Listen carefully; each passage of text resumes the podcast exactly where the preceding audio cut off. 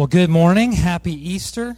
We're going to turn our attention to 1 Corinthians 15, 20 through 26, and 50 through 58.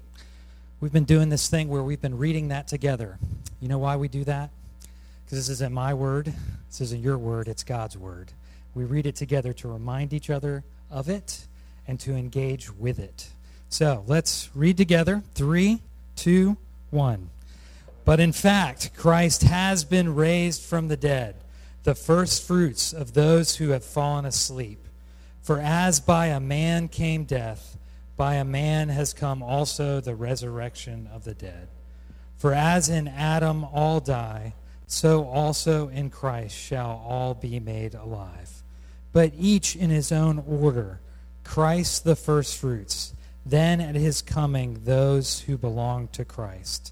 Then comes the end, when he delivers the kingdom to God the Father after destroying every rule and every authority and power. For he must reign until he has put all his enemies under his feet. The last enemy to be destroyed is death. I tell you this, brothers flesh and blood cannot inherit the kingdom of God, nor does the perishable inherit the imperishable. Behold, I tell you a mystery. We shall not all sleep, but we shall all be changed in a moment, in the twinkling of an eye, at the last trumpet. For the trumpet will sound, and the dead will be raised imperishable, and we shall be changed. For this perishable body must put on the imperishable, and this mortal body must put on immortality. When the perishable puts on the imperishable, and when the mortal puts on immortality, then shall come to pass the saying that is written Death is swallowed up in victory. O death, where is your victory? O death, where is your sting? The sting of death is sin, and the power of sin is the law.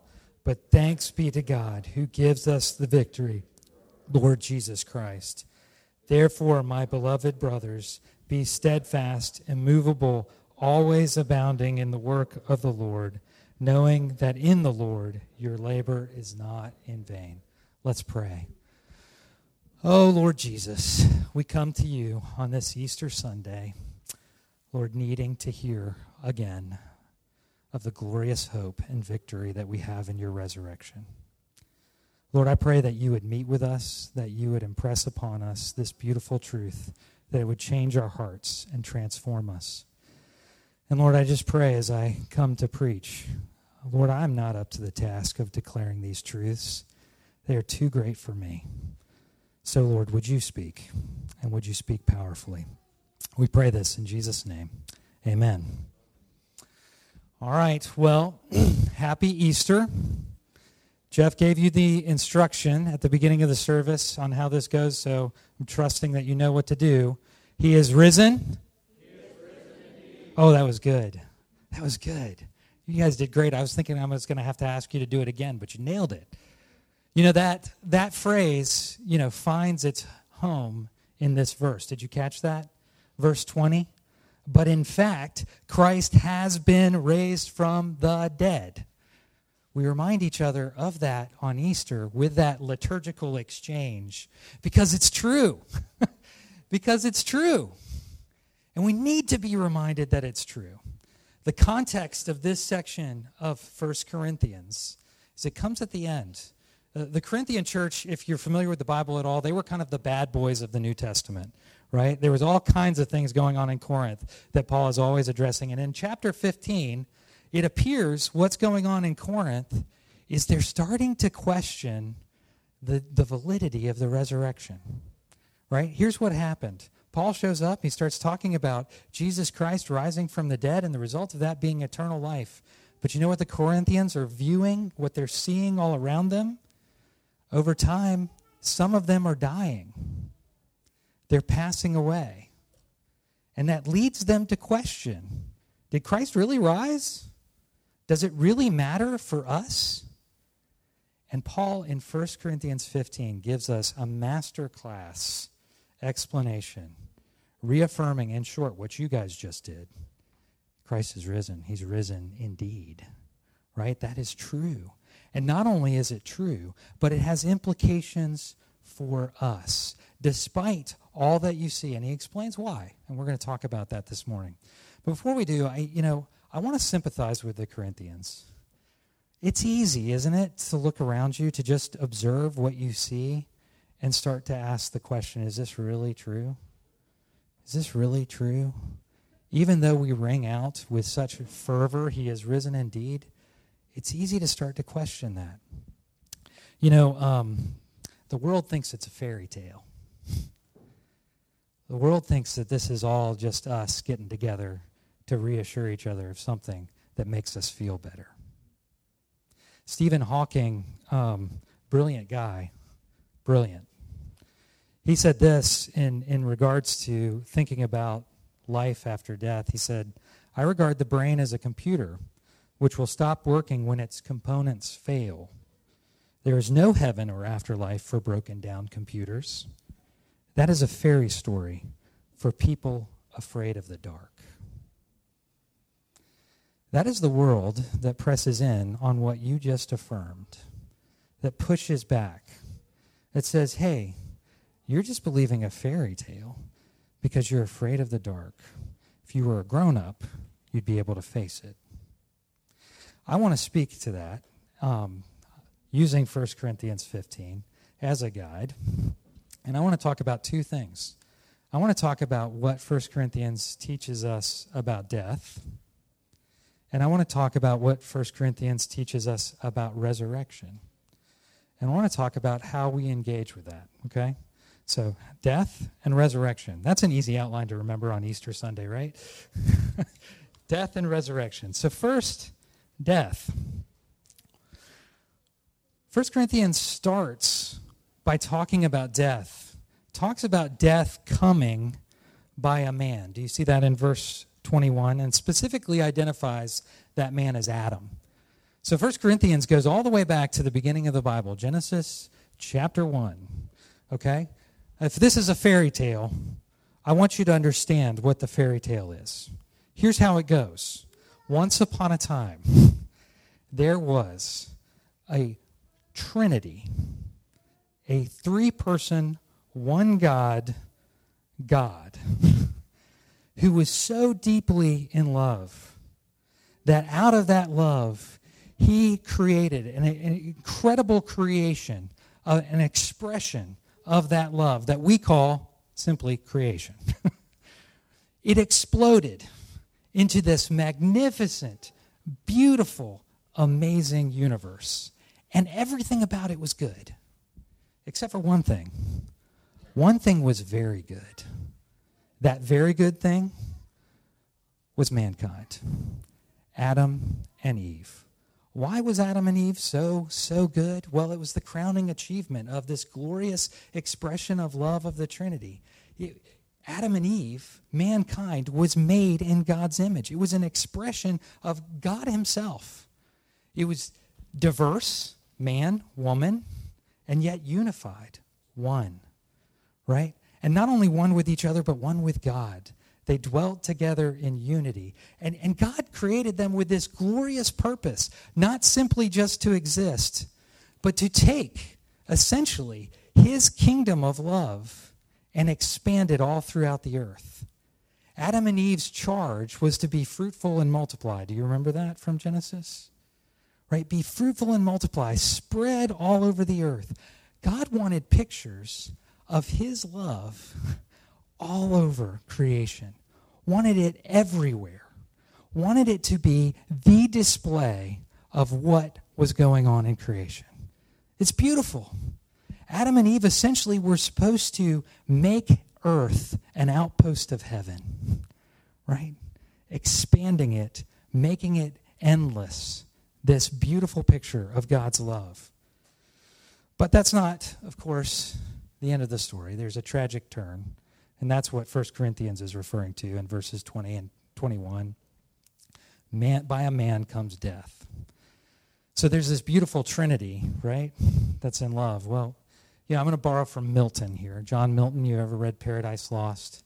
He does this magnificent job of contrasting essentially the, the Trinity, right, the God of love, and almost an anti Trinity, an unholy Trinity, if you will, of God's enemies, right? The unholy Trinity is Satan, sin, and death. And that's who we encounter in Genesis chapter 3, right? Satan comes into this perfect world created by God with this crowning achievement, this glorious creation full of purpose that is made in his image. And Satan comes, what does he come with? He comes armed with something. He comes armed with a fairy tale. He comes armed with a lie. He slithers into the garden and he tells Eve and ultimately Adam, hey, you don't need to believe God. All this stuff about love and purpose and, and glory, all that stuff is just it's just a lie that's meant to keep you down. It's meant to keep you from being like Him. And in fact, if you reject Him, you can be like God.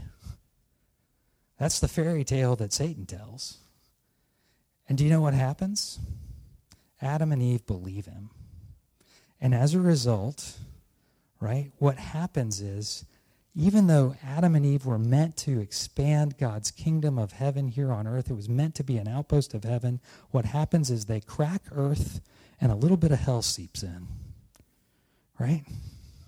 And instead of Adam and Eve ruling and reigning over creation, guess what happens? Through their sin, because they believe the lie of Satan, who reigns?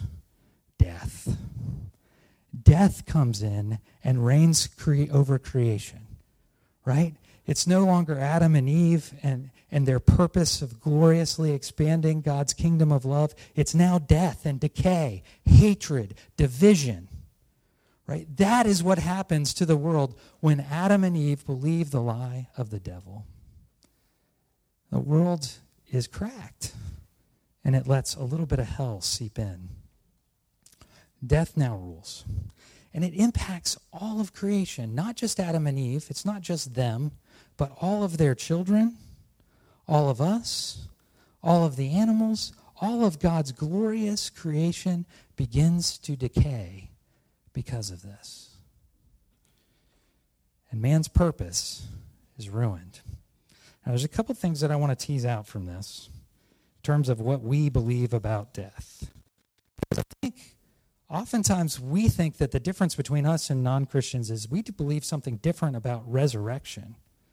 But I want to point out that we believe something different about death, too.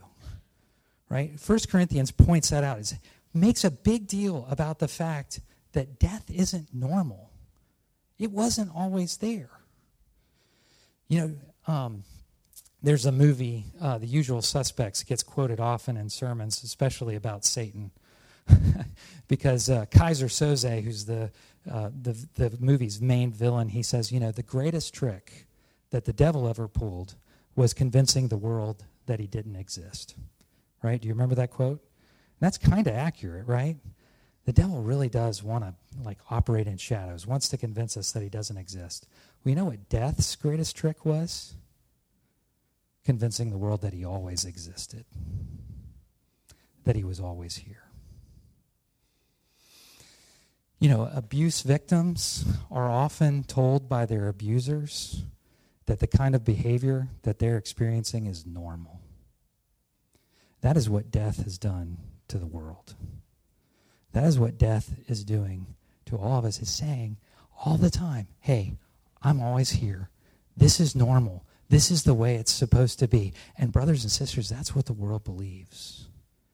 Because as they look around, that's what they see. Paul wanted us to see something else. There was a time when death didn't exist. Death doesn't belong here. And, and more than that, uh, Paul wants us to see that death, right? Verse 24 and 25 talks about Jesus coming, delivering the kingdom of God the Father after destroying every rule, every authority, and every power. Paul wants us to see that death not only was not always here, but death is sitting in your chair, in my chair, ultimately in Christ's chair. His rule and reign over this earth is a presumptuous rule. He's a pretender who doesn't belong here. You know, oftentimes, I think as we face kind of life in this world, and certainly as we've faced life over the last year, hasn't it felt kind of meaningless and purposeless? When I was a student in high school, my history teacher, I'll never forget this, he asked us to um, just on the spot name our grandparents. Well, that was no problem. We all did that. And he says, name your great grandparents. Well, a couple of us could do that. And he said, name your great great grandparents. Very few of us could do that. The world wants to press in on us that all we have is our legacy. We have to be great in this life so that we'll be remembered. Because once we're gone, that's all we'll have. But the reality is, is that given enough time, our legacies will fade. There is a sense in which a world that exists with death is a meaningless world. It's a piece of hell right here on earth. And it wasn't meant to be. Brothers and sisters, we were made for the glorious purpose of ruling and reigning over creation, expanding the beautiful picture of God's Trinitarian love. Don't you feel that in your souls? Don't you feel the amazing power of love which still exists in us? Don't you feel the lingering effects of being made in God's image, this desire for purpose? Yes. Brothers and sisters, the world wants us to say death is normal, it's okay, and I want to say no, it's horrible, it's terrible, and it shouldn't be. That is the difference between how Christians view death and non Christians view death. Now I want to shift very appropriately to resurrection. This is the thing that automatically Christians and non Christians agree that we disagree on. right? So, but here's here's the understanding of resurrection from the Christian fairy tale perspective. Right? Remember the story? God created out of this glorious expression of love, this amazing, mag- majestic purpose came. Well, now that it's been marred, God's not okay with that. God is not okay with this beautiful expression of his love being tainted. More importantly, the image bearer of his love, he was essentially like united with that, that image, and he loves his image. He cares. Anderson preached an amazing sermon at sunrise. If you missed it, and you can be forgiven for that because it was really early, he talked about how Jesus, after he rose, just loved being with his people. There is a sense in which the image that was created to show forth God's love is loved. And, and God loved that image so much, he wasn't okay with it. He came as a human, right? That's a sermon for Christmas. but we talk about it on Easter because it's amazing. Jesus came in the form of a man because he loved us so much. And he was not okay with us being destroyed by sin and death. And so he comes. But you know what? When Christ came, and even now, the enemies are still here. Remember that unholy trinity of Satan, sin, death? Well, those enemies stacked up against Christ as our Savior. Satan's plan was to tempt Jesus just in the same way that he tempted Adam. Not too long ago, I preached a sermon on that text in Matthew chapter 4, right? But that was Satan's idea. He's like, I fooled Adam, I can fool Jesus. so he tries that. That doesn't work. Satan's like, that's okay. I've got my man on the inside, sin. And Jesus is surrounded by people who have been infiltrated by my man, sin.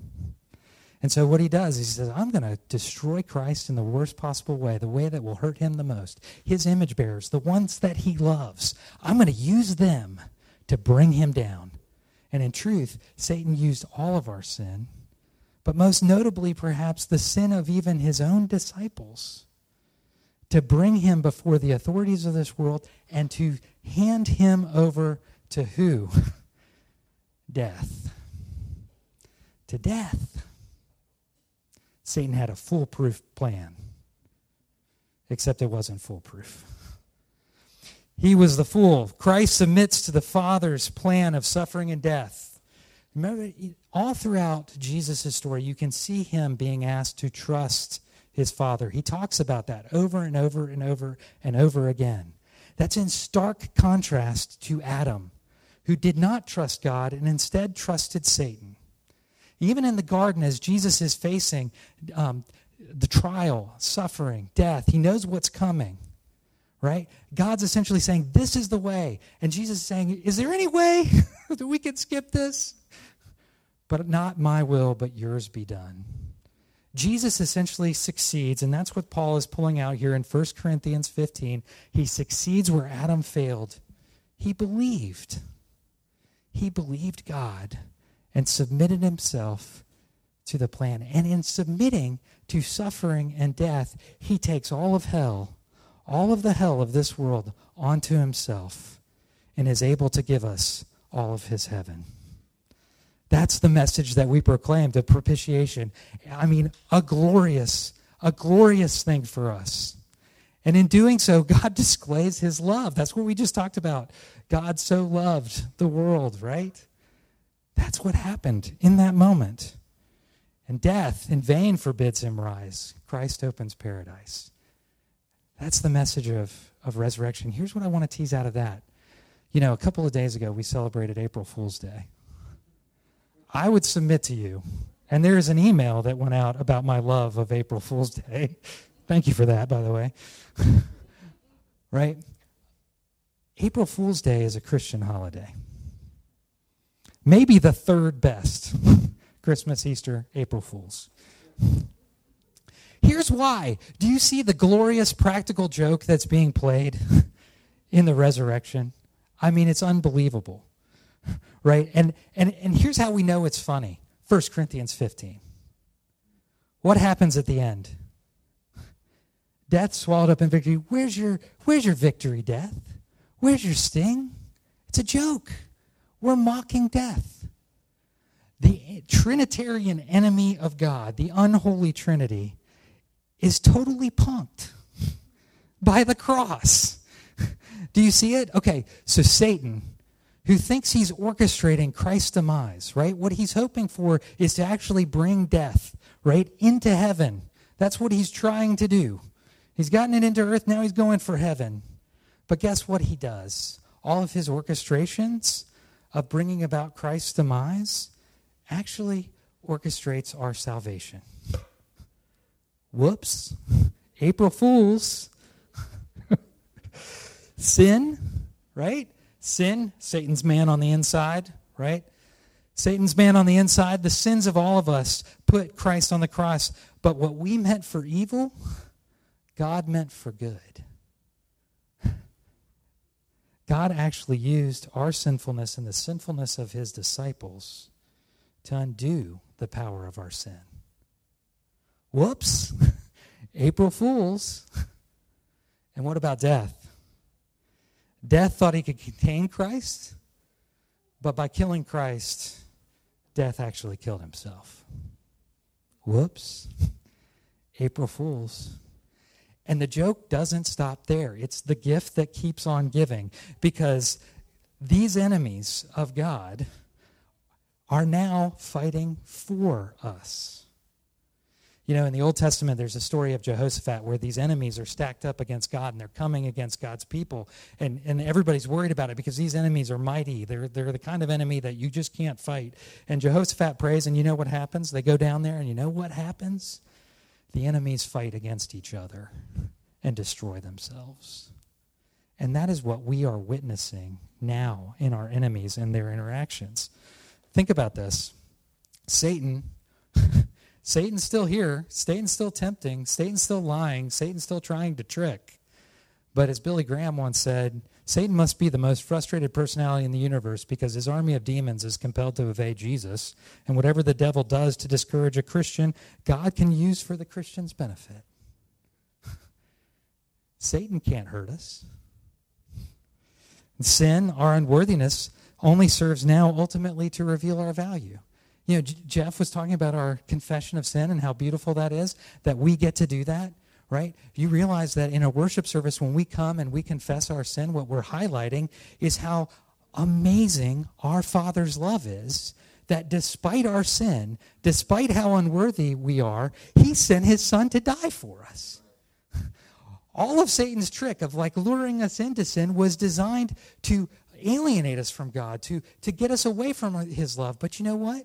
God has flipped that. Now our sin only shows how much we are loved. And death, death, the great separator, can now only bring us to God. In fact, the Christian views death almost as a friend.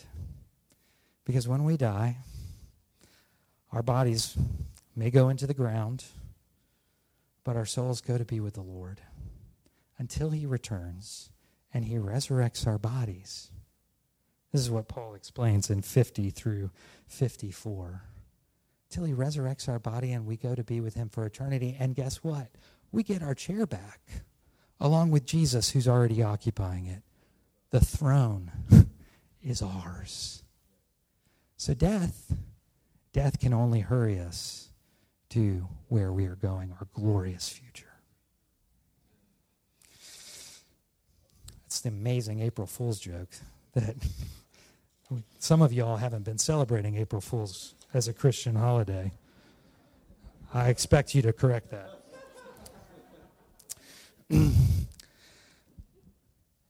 Two couple things that I want to tease out as we can kind of close here. Um, the conclusion of this this chapter 1558 right? He says therefore my beloved brothers be steadfast immovable always abounding in the work of the lord knowing that in the lord your labor is not in vain. Remember the context of the corinthian church where they're reading this? They're starting to see people die right? And and it is it is hard right? It is easy to say well christ has risen. Why why shouldn't we just all start rising? But paul makes it very clear that there is a already not yet reality to the victory that Christ has. He makes that very clear from the beginning. He calls Christ the first fruits. The first fruits. Not the last fruits, but the first fruits. We've been doing a, a business process called traction in the church as we've been thinking about how we uh, measure like success and we're trying to push towards goals and all these things. It's a very alien world to me. I was a humanities major and we start talking about all these business models and things and I just feel lost. But I was talking to somebody and he was talking about, you know, metrics being kind of useful in kind of measuring success, engaging whether you're actually working towards your goals. And he said there's two kinds of um, there's two kinds of indicators that you want to look for leading indicators and lagging indicators. If you're totally lost, it's okay. I'm with you. leading indicators and lagging indicators. He says essentially you want to look at the leading indicators, right? Because you're on your way to success. And leading indicators, the difference is leading indicators essentially reveal whether you're on your way, you're making progress towards success, and lagging indicators reveal that you've achieved it. So if you're trying to raise a million dollars in a year, right, that your, make, make, your business model is make a million dollars, a leading indicator would be in January, I've got a 100,000 right? We're on our way. A lagging indicator would be on December 31st, you have a million dollars, right? You've achieved success. Paul is saying, let's look at the leading indicators of the victory we have in Christ. It's that Christ rose. And I would argue that the leading indicator is pretty phenomenal. it's not just that Christ rose, by the way. Elsewhere, he talks about the gift of the Holy Spirit being a down payment that we have, right? Uh, but perhaps the most convincing leading indicator that we have of the resurrection is that God has told us it's true. The God who created the universe, that controls everything, has said, You will rise, those of you in Christ, because of the glory of what He's done. It's like having a million dollars in January, right? A phenomenal leading indicator. But it does feel like a fairy tale sometimes. You know, when I was at St. David's, um, my last week at St. David's, last week, uh, I got a phone call.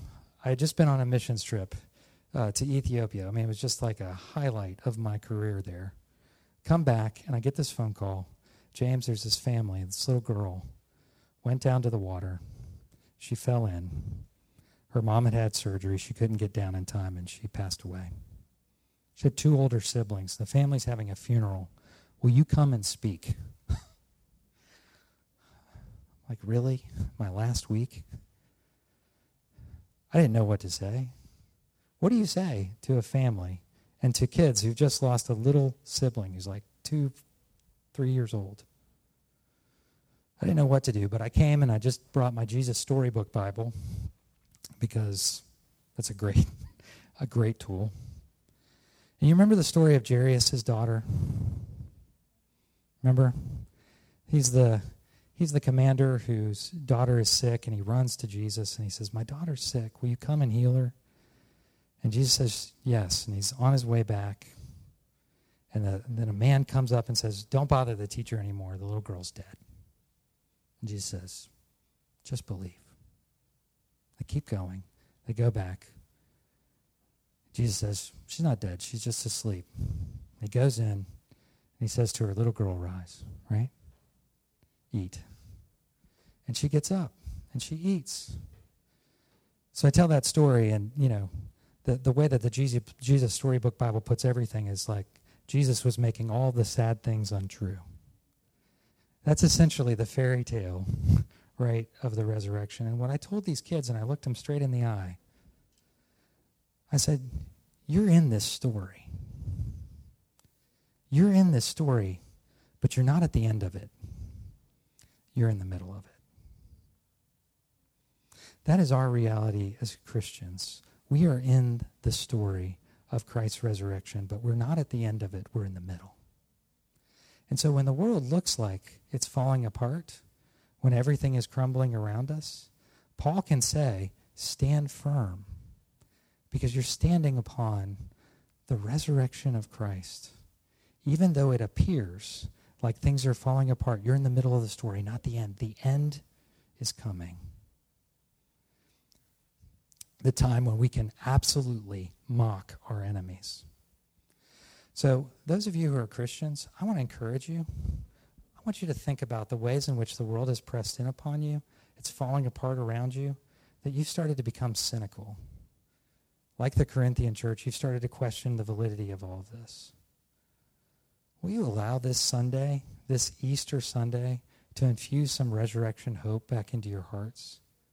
Will you remember that you're in the middle of the story, not at the end of the story? And will you, unlike Adam, believe the real fairy tale of how God has created you and all of creation?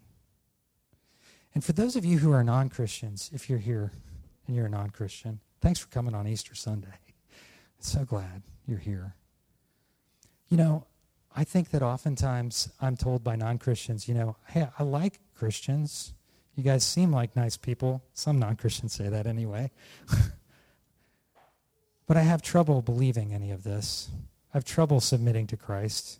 Believing this fantastic tale you guys spin is, is, is just more than I can handle.